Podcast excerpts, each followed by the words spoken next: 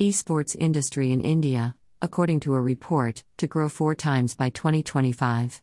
It is currently at two hundred fifty crore rupees, and with an annual growth rate of forty-six percent, it will reach one thousand one hundred crore rupees. The prize pool is expected to reach one hundred crore rupees by twenty twenty-five. Currently, India accounts for zero point six percent of the global pool, and this figure may reach two percent by twenty twenty-five. The number of esports players could reach one point five million and two hundred fifty thousand teams. Viewership could reach eighty-five million and stream revenue to reach six hundred fifty crore rupees till twenty twenty-five.